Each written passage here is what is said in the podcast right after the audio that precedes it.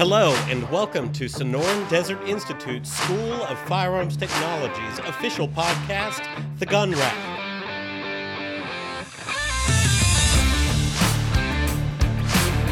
Hello, and welcome to the Gun Rack Sonoran Desert Institute School of Firearms Technology's official podcast. I am Josiah Uber. Folks call me Joey, and with me is one Drew Poplin. Drew Poplin is on Hello, the clues. everyone. Drew's Mhm. clues. Ooh. Yeah, I know. This is a sick Blue's Clues reference Mm. right here. First minute. Let's go. we we bring you only the most topical of information. um, and our topic today, speaking of topical information, is going to be tactical pants. Um, or as I've been calling it, as I've been planning this, tactical pants, because it, it deserves some sort of theme. Um, we're going to be talking about tactical pants. What kinds are there? Are they really necessary? What do you want when you're looking for a tactical pant? And uh, we're going to be we're going to have a good time with that. But before that, and the the reason I was ta thinking Drew's clues is because we are going to go into the name that gun segment. So uh, before we give the answer for next week, we're going to uh, we're going to be having Drew give us the clues for what's coming next week. Yeah, Drew Poplin is on the killing it with clues. The segues. Drew's clues. Drew's clues. All right. So this gun, um, it was first introduced in 1960. It fires 22 rimfire cartridge. It's self-loading, and it's known for being extremely affordable. Yep. This is a 22 LR uh, firing platform. And uh, I bet that at least uh, we get we get a you know couple to a few hundred listeners per podcast episode. I would say that uh, I would be willing to to wager that 10% of you have one of these. If not, it's close. Hmm. Um, and of course, that's not a binding agreement or a Sonoran Desert Institute claim or anything else at all. This is me conjecturing without consequence because uh, it's my podcast. um, but last week's answer, uh, for those of you who are just dying to know, is the Mossberg 500. My very first firearm ever was a Mossberg 500A, uh, which I sold uh, several years later. And I think about the fact that I sold that firearm all the time. I bought it for $125 and uh, new. I bought it new for $125. I think. I think it was new. If, if it was not new, it was barely used. The point is, uh, the value was there, and I let it go. And turned your uh, back on it. I did. And it's still, I think the Mossberg 500 is the best pump action shotgun in that middle range that you can get. A lot of other people like the, um, the Remington 870. That's totally okay. But uh, Mossberg 500's king. Deal with it. Um, And if there's one thing we learned over this past week with it being Valentine's Day, it's do not let a good thing go. don't let a good thing go. That's right. Um, are, you, are you trying to tell us something? no.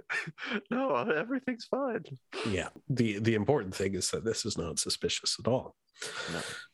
Um, so we're going to talk about tactical pants. What are they? Why would you want to wear them? What do we want out of a good one? And then some uh, overviews. So, uh, what gives us any authority to talk about tactical pants? The fact of the matter is, there are people more qualified to do this than us. Mm. Uh, but unfortunately for you, none of them are on this podcast. So, I have leaned into the uh, research and talks of one Garand Thumb. Uh, Garand Thumb is a, a pretty big YouTube personality. He's also uh, someone that we sponsor at uh, Sonoran Desert Institute. Uh, he has been a great uh, affiliate of ours Mm. for some time. Uh, he is a great dude and uh, he he gave a really good talk on tactical pants, which I've used. He he had two major videos on it. Which one? Uh, which combat pants should you buy? And combat pants overview um, to find out uh, all that we could about this topic. So, without any further ado, let's get into it. Yeah, Joey. Um, what are tactical pants? Now, I, in my head, I'm imagining like you know, like a nice pair of carpenter shorts. Uh, that's no incorrect. The um, yeah, they're they're Just stretchy jean up, man. shorts. Um, the they're they're stretchy jean jean shorts at uh at their peak. No, Mhm. combat pants or tactical pants. Here's what you want from them.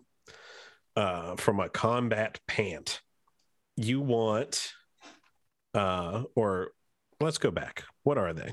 Tactical pants are pants that are going to include a few things uh in case you need to be using these things in intense uh, extremely demanding conditions uh, often that's going to include stretch panels uh, for comfort and ease of use.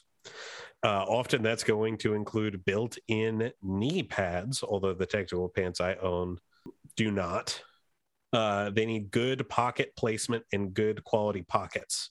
And they need to be of a high quality material uh, so that these things will not go out on you. So, why would you want to wear tactical slash combat pants? Uh, look cool. ideally, what, what's that? because they look cool. Yeah, master cool. We actually talk about that very shortly. There are three uh, subtopics, three categories of uh, tactical slash combat pants out there, according to Garand Thumb, and the, one of them is uh, going to be in that family. Uh, but ideally, the reason you'd want to wear tactical slash combat pants is they take care of a wearer's need for capacity eh, a cargo carrying capacity in tactical situations, uh, and they reinforce areas of clothing to withstand high stress, heavy wear and tear, including often uh, waist area reinforcement so that you can carry more things on like a belt, and knee reinforcement. So if you're getting on your knees, um, you've got some backup there. Hmm. Uh, so because of that, wh- what are we going to want out of a good combat pant? Drew, when you think combat pant, what are you looking for outside of the cargo short? I was gonna say it's camo or nothing for me. Yeah. Um, just sheer practicality's sake, I'd say you probably want something that um, is durable, like it can hold up. Um, if pockets are a big deal, I'd want something like yeah, I'd want the pockets to not be super inconvenient. You know, like those uh, little pockets they have on jeans where you put like pennies, presumably. Yeah. Yeah, I don't want that. I don't know what what else do you think? Well, I've always used that little thing for a pocket knife, but the um so we're looking at uh, four big big things that we're going to want. So good material, we've already talked about that. Uh, we want a slim cut if we can get it. You're not always going to get it. You want something that fits you well, right? Like you would want out of any good piece of clothing. You want good pocket placement, which Drew uh, referred to a little earlier. You want pockets in a place where they're not going to inconvenience you if you have to go through a variety of positions, um, but still accessible. So if you need stuff, you can get it. And then uh, I just realized I'm wearing tactical pants right, literally right now. I didn't do that on purpose, but here we Uh, are. do uh do Walmart sweatpants count? Because I also am. uh, I think if they were Target sweatpants, I would say no. But Walmart, that's if you're going to engage in some serious hardcore work, you can. I feel like you can bust out the Walmart pants. Yeah, it's Um, it's it's tactical for uh, maximum comfort. the The elastic waist um, is is really going to hold pretty much whatever you need on it. Um, I wonder if we could sew belt loops to to the waist. Yeah, I tell you what, next time we go out to the range, I'll make sure that I'm wearing my Walmart sweatpants. do that. I will do the same as I have many pairs. So Um, we got good material, we got slim, Slim cut, good pocket placement, and then uh, reinforcement where needed. And we're talking about fabric reinforcement. No one wants their pants to blow out somewhere. I mean, if you're doing a lot of things without, you know, without being too indelicate, the um the crotch area of a pant um can I mean, it's pretty easy to blow it out under overly rigorous conditions. So that is what we're trying to avoid, along with other places, right? Um, you don't want things to tear, um, and if you if they do tear, you want uh, them to be easily repairable, and you want some sort of rip stop, which we'll talk about.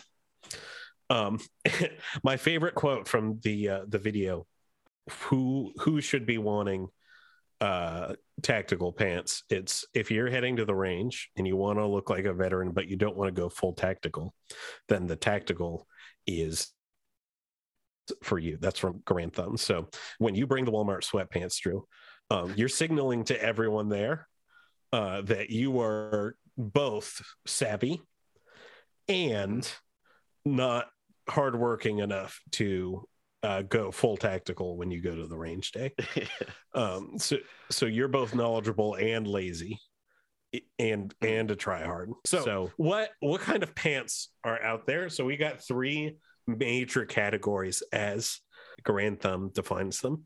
We have the airsoft. Wow, airsoft slash cosplay pants. We've got the BDU slash ACU style pants, and then we've got Crye type pants. That's C R Y E category one, which I think, I think at least everyone in my generation growing up that wanted to have cool stuff before they were really old enough to buy cool stuff has fallen for this. Adults fall for it all the time, but it's um, airsoft slash cosplay pants are going to be knockoffs of bigger brands who make better quality stuff. He specifically referenced Flash Force Industries, where you don't have good sections for knee pads, and as he as he says it, uh, if you want to look cool at your Yu-Gi-Oh match, these are for you. And uh, he also said uh, he calls them airsoft. Wow, I cannot say airsoft today. Airsoft slash com, uh, cosplay pants, but he also says a lot of them are to uh, aren't sufficient for airsofting. so, um, the general idea is you want something a little more rugged than what these pants offer.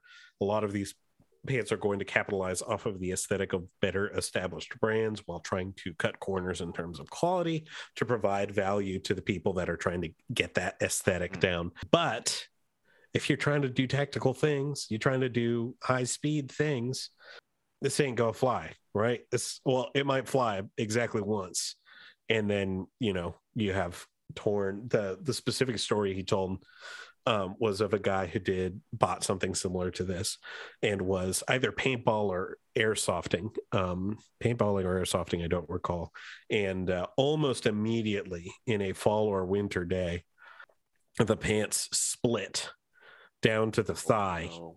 and it was just wide uh, he was just free like his leg was freezing for forever so you want to invest you don't have to break the bank but you want to if you're going to do this you want to invest in something proper I'd say if you're investing in something, pants are probably a good thing to. Um, pants sure are a good investment. You don't want to cheap like, out on pants. Things you should not buy. Um, cardboard belts have done that. They they last. I think I had one literally last a single day. Um, pants, uh, unless they're going to be Walmart pants, because as we've already uh, established, those are S tier. Hmm. And um, shoot, I don't know. I don't know of a third thing. Toothpaste. Toothpaste. I yes. like store brand toothpaste or uh, low brand toothpaste. That might explain why I have no teeth, though. So, toothpaste. Topic number two is BDU slash ACU style pants. Uh, as as Garand Thumb des- defines these, uh, they use good material, 50 uh, 50 Nyco rip stop, meaning that if it does rip, it shouldn't rip all that far, unless, of course, it's on a seam, in which case it's probably going to travel up that seam, right? No melt, no drip.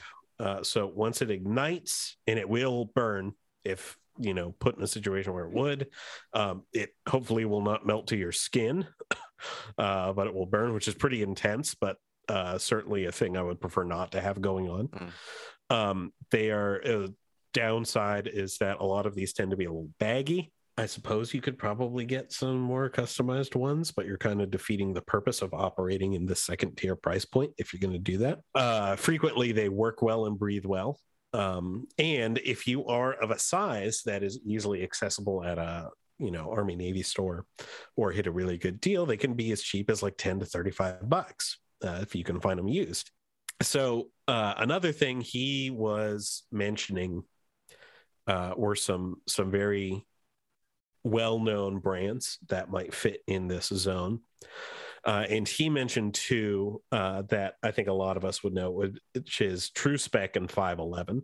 So he's he posits that they're about the ACU BDU level of quality. I own personally a fair amount of 511. I think I own three or four pairs, might be a little less than that. They are exceptionally comfortable uh, for concealed carry IWB. They've got the um, elastic kind of in they've got stretchability in the waist so that you can carry uh, inside the waistband.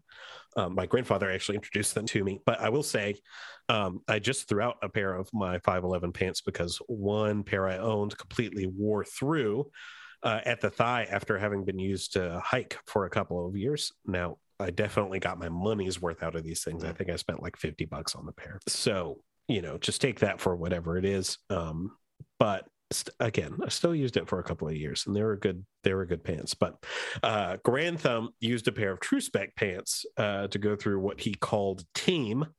Uh, I will confess to not knowing what that is. So one of you that's a little more uh, high speed than me can can tell me. And he said that he had to essentially wear one pair of those pants for six months, uh, doing hard work, and they held up just fine. So the Tru-Spec pants in question are uh, the, the specific ones he referred to are 5050 Nyco and Ripstop as well, with built in knee pads, which is pretty much just a reinforced section of the pant. Uh, the Tru-Spec cargo pockets reportedly constantly got torn on vegetation and needed a repair, but they were repairable. Something important to know is that Tru-Spec and 511 both have wide belt loops and are extremely supportive if you want to carry gear at that level. Again, I know this isn't a, you know, people carry more than this at the waist, but uh, IWB holster uh, paired, of course, with a proper belt. The uh, 511 pants never had issues with that. In fact, it was it was really pleasant. Uh, Crye type pants. This could be topic number three. These can be these can get expensive, but we're looking already at a hundred dollar price range for some of these. Crye field pants are Garand Thumb's favorite, reportedly, but um, hates that the pockets have Velcro because uh, I, which I kind of get. Well, uh, the um, actually, I think about it. I don't know if you can hear that on the microphone, but I have.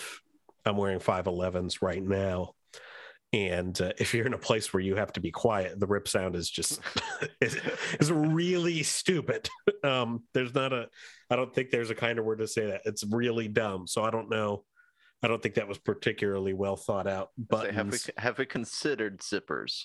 Yeah, and even, even um actually uh Garand Thumb mentioned he didn't like zippers and I couldn't figure out why, but he said if a zipper fouls up, there's nothing you can do in in the field theoretically to repair it if you're out there for a while. But if you get buttons, if they fall off, you can sew it back on.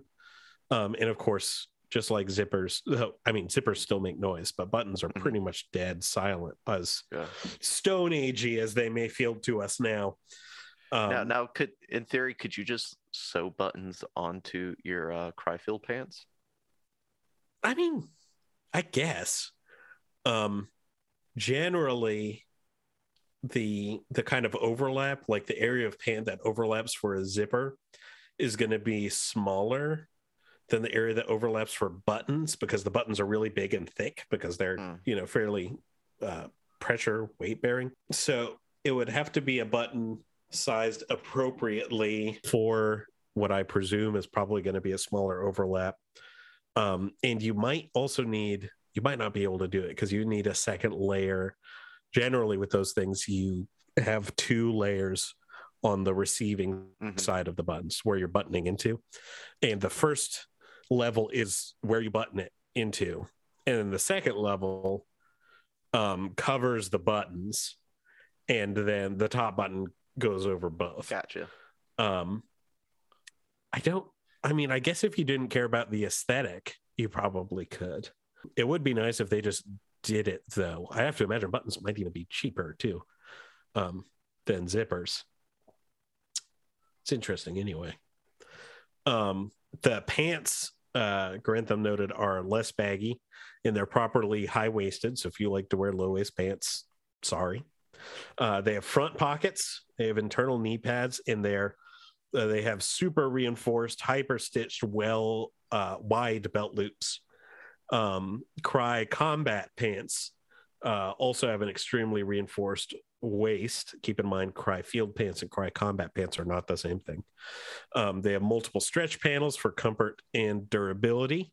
Um, and they have adjustable height knee pads, which is interesting. So you can uh, you can mel- uh, velcro down the external knee pads, and uh, basically you can adjust because everybody's body is different, right? You can adjust where the knee pad is specifically so that it fits you as best as possible.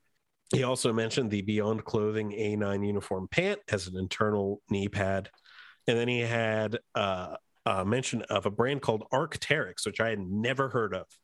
Has a weird dead bird logo. Uh, if you've heard of Arc'teryx, you know what I'm talking about. But uh, reportedly, they have this incredible build quality. Uh, they have an internal knee pad, but a thick reinforced fabric external.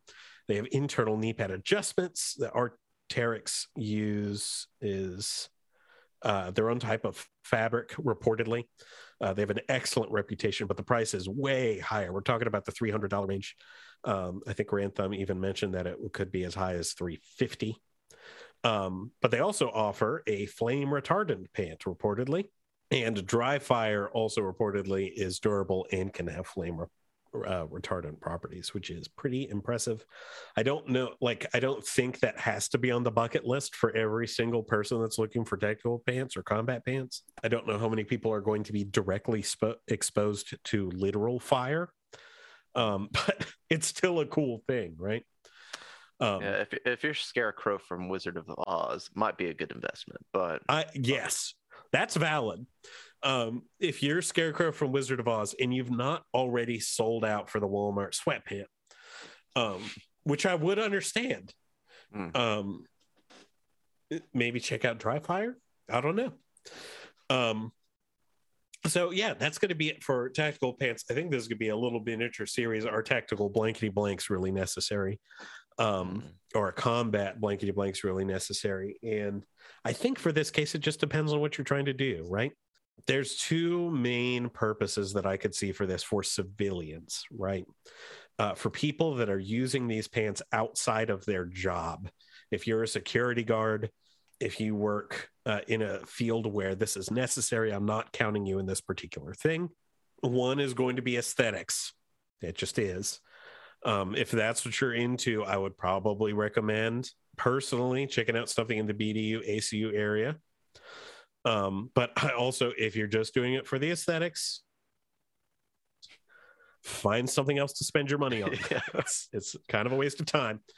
Um, if you want to use them for competitive shooting or something like that, especially if you're into knee pads, which I could certainly understand, okay, you know, maybe give that a shot. Uh, otherwise, I would say maybe not. But the other reason outside of competitive shooting, I could see this uh, being a viable option for someone is if we did um, you were trying to conceal carry uh, and wanted that kind of elastic to better uh, conceal carry a firearm, especially inside the waistband. But if you've got reinforced a reinforced waist, that is going to help you quite a bit. And uh, that's a good thing to do. That's certainly uh, when I think of tactical pants, that's what I think they're for and I think that's where a lot of their use comes out of. I think that's where 511 gets a lot of their mileage. And um, for that purpose, if you are a concealed carrier, that might be worth checking out. Of course, as always, when it comes to concealed carry, check your state and local laws. Now, for our next segment, tales, tales from the range. Drew, who do we have today? We have a very special person sharing their story with us. It is Moon Pie, which, you know, I don't know if it's just a regional thing to the South, uh, but for those of you who have never had a moon pie, you're missing out. It's essentially like taking desert sand covered in mud and with a little cream and eating it. That is exactly so- correct. When you said you're missing out, I was getting ready to fight you because they are not good. They are I, not good. I disagree. What? I disagree. There is something quintessential to the Southern experience about sitting on your porch, having a moon pie in one hand and an RC cola in the other. Now, Royal Crown. Don't you bring Royal Crown into this? That's they're a civilian and they are innocent.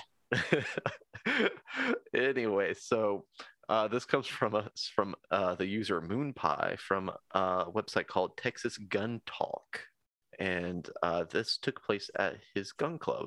I'm going to quote him. There had been a lot of rain. Behind the firing line was a small creek that was normally dry, but with all the rain, the little creek was backed up in full water. About two feet deep, I was moving shooting gear from the vehicle to the firing tables when I noticed something floating in the water just off the pathway. Curiosity piqued. I looked a bit closer. Something descended below the water. It wasn't something, it was a huge alligator, a good 12 foot. And here I was, about six feet away from it, with nothing between it and myself. I caramba.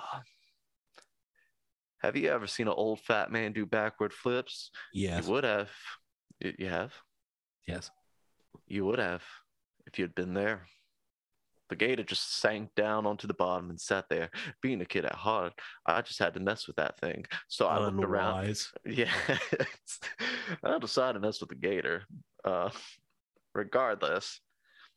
So I looked around and picked up some empty brass that was lying on the ground nearby, and I proceeded to chunk 30 odd six cases at the gator. Mr. Gator. Mr. Gator did not like that, uh, which I would imagine be the understatement of the year. Seriously. He came up snapping and thrashing every time I threw something at him. Shooting it was a no go for many reasons, least of which was instant expulsion from said club. I kept throwing anything and everything I could get my hands on. After a while, Mr. Gator grew tired of the barrage, moved on down the creek. This is just Moon Pie. I need you to hear me right now. What would you say to Moon Pie if he was here right now? I would say don't mess with. I mean, first of all, don't throw cases at something that can eat cases because that's just not that's not cool. Um, but see, don't poke like you know how they say don't poke the bear, like Mm-hmm. Yeah. don't poke the reptile bear. maybe. Um, that would be super cool if you didn't do that. In fact, I will add to my own alligator story and, and why I'm so scared of alligators to this day. Not unlike Captain Hook. Although no one has Dustin Hoffman has never played me. The um Never could. he never could. That's true. His face is not round enough. So years and years ago now, almost 10 years ago at this point, I went uh, kayaking with my grandfather in very southeast uh, North Carolina. Mhm. Southeast North Carolina. For those of you who live in North Carolina, know that's you know you don't alligators are extremely uncommon in North Carolina in 99% of the state, but they are making a comeback and they are like you can buy a, a enter a lottery to get a hunting license to pursue alligator in North Carolina. That is a thing, or at least was a few years ago. Um, and the the area I was in, part of it was a nature preserve, and part of it was a place you could go kayaking. And uh, my grandfather, who kind of planned our little expedition, mistook the sides of the island we were on. One half was a nature preserve, and one half was kayak, kind of kayak Mhm. friendly launching points. And he set us up to launch into the nature preserve Oh, um i had never kayaked before um i got in the kayak and as i'm being uh some kind of you know doing the the awkward waddle into the water shifting my weight to get launched. I look to my right and there is a alligator that was locals say it's 18 feet long like it's a well-known entity uh, in the area. I don't know that it was fully 18 feet long uh, but it was very large looking at me. And that thing freaking yeeted itself into the water with a quickness. It did not do the little graceful slide. It like there was a splash. And it was a big alligator. And that thing, I presume I launched from its nest because uh, that thing pursued me. And uh, it pulled up to the side of my kayak as I am so quickly learning how to master the kayak so I can move as quickly as humanly possible. And uh, it, it pops up with its head, uh, I don't know, within six feet of me oh, pretty comfortably. Is it was right there. Uh, I couldn't have reached it with my hand, but I could have easily with the paddle. Mm-hmm. And the only thing in my head, I, I I had two thoughts. One was there is a legitimate chance I do not survive this encounter. Uh, the second thought was that thing's head is as large as my torso is. Um, which is a very scary thing to realize um, when the creature in question is not stuffed.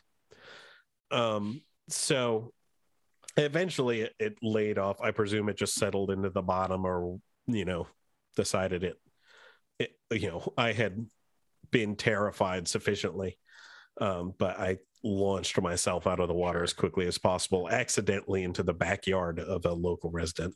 Oh wow! Um, but that was my tale with an alligator. That was, I think, the most scared I've ever been in a single moment. It's like this is, yeah. I am I mean, Dunzo. I mean, 18, 18 feet like that. That's dang near two basketball goals, like stacked on top of each other. I don't yeah. know it, it, just saying it out loud like oh it's a you know 12 foot 18 foot you know it doesn't necessarily sound that impressive until you have the visualization. And then you're thinking good grief i think it's a dinosaur. Yeah. It, if you look at them i mean shoot you go to the zoo mm. and um and you look at them you'll see this is not something from our world. Like just isn't. A quick wikipedia search claims that they can uh they normally get up from 11.2 feet to 15.1 feet. Um of course tall tales will probably you know by the time i tell that story 10 years from now it will the the alligator in question will be 45 feet long. But uh i don't know what what is the longest I'm going to look up longest American alligator on record. Interesting. Okay. So from ourplanet.com, uh, the longest alligator ever recorded was the Alabama alligator or the Stokes alligator. Uh, and it was recorded to be 15 feet and nine inches long. Mother of, uh, there's a photo and it's, ah, um, it's a thousand pounds or a thousand eleven point five pounds, and um, that head looks awful familiar. Yeah. So, Gators and tactical pants. It's been uh, it's been a journey. Episode. Yes, we've come a long way. Yeah, it's been good Gators for now. In tactical pants. Now that's Ooh. an episode. That's well. That's that's when humanity is is no longer the dominant species on this earth. How does a gator wear pants? How does a gator wear pants? One leg at a time, just like the rest of us.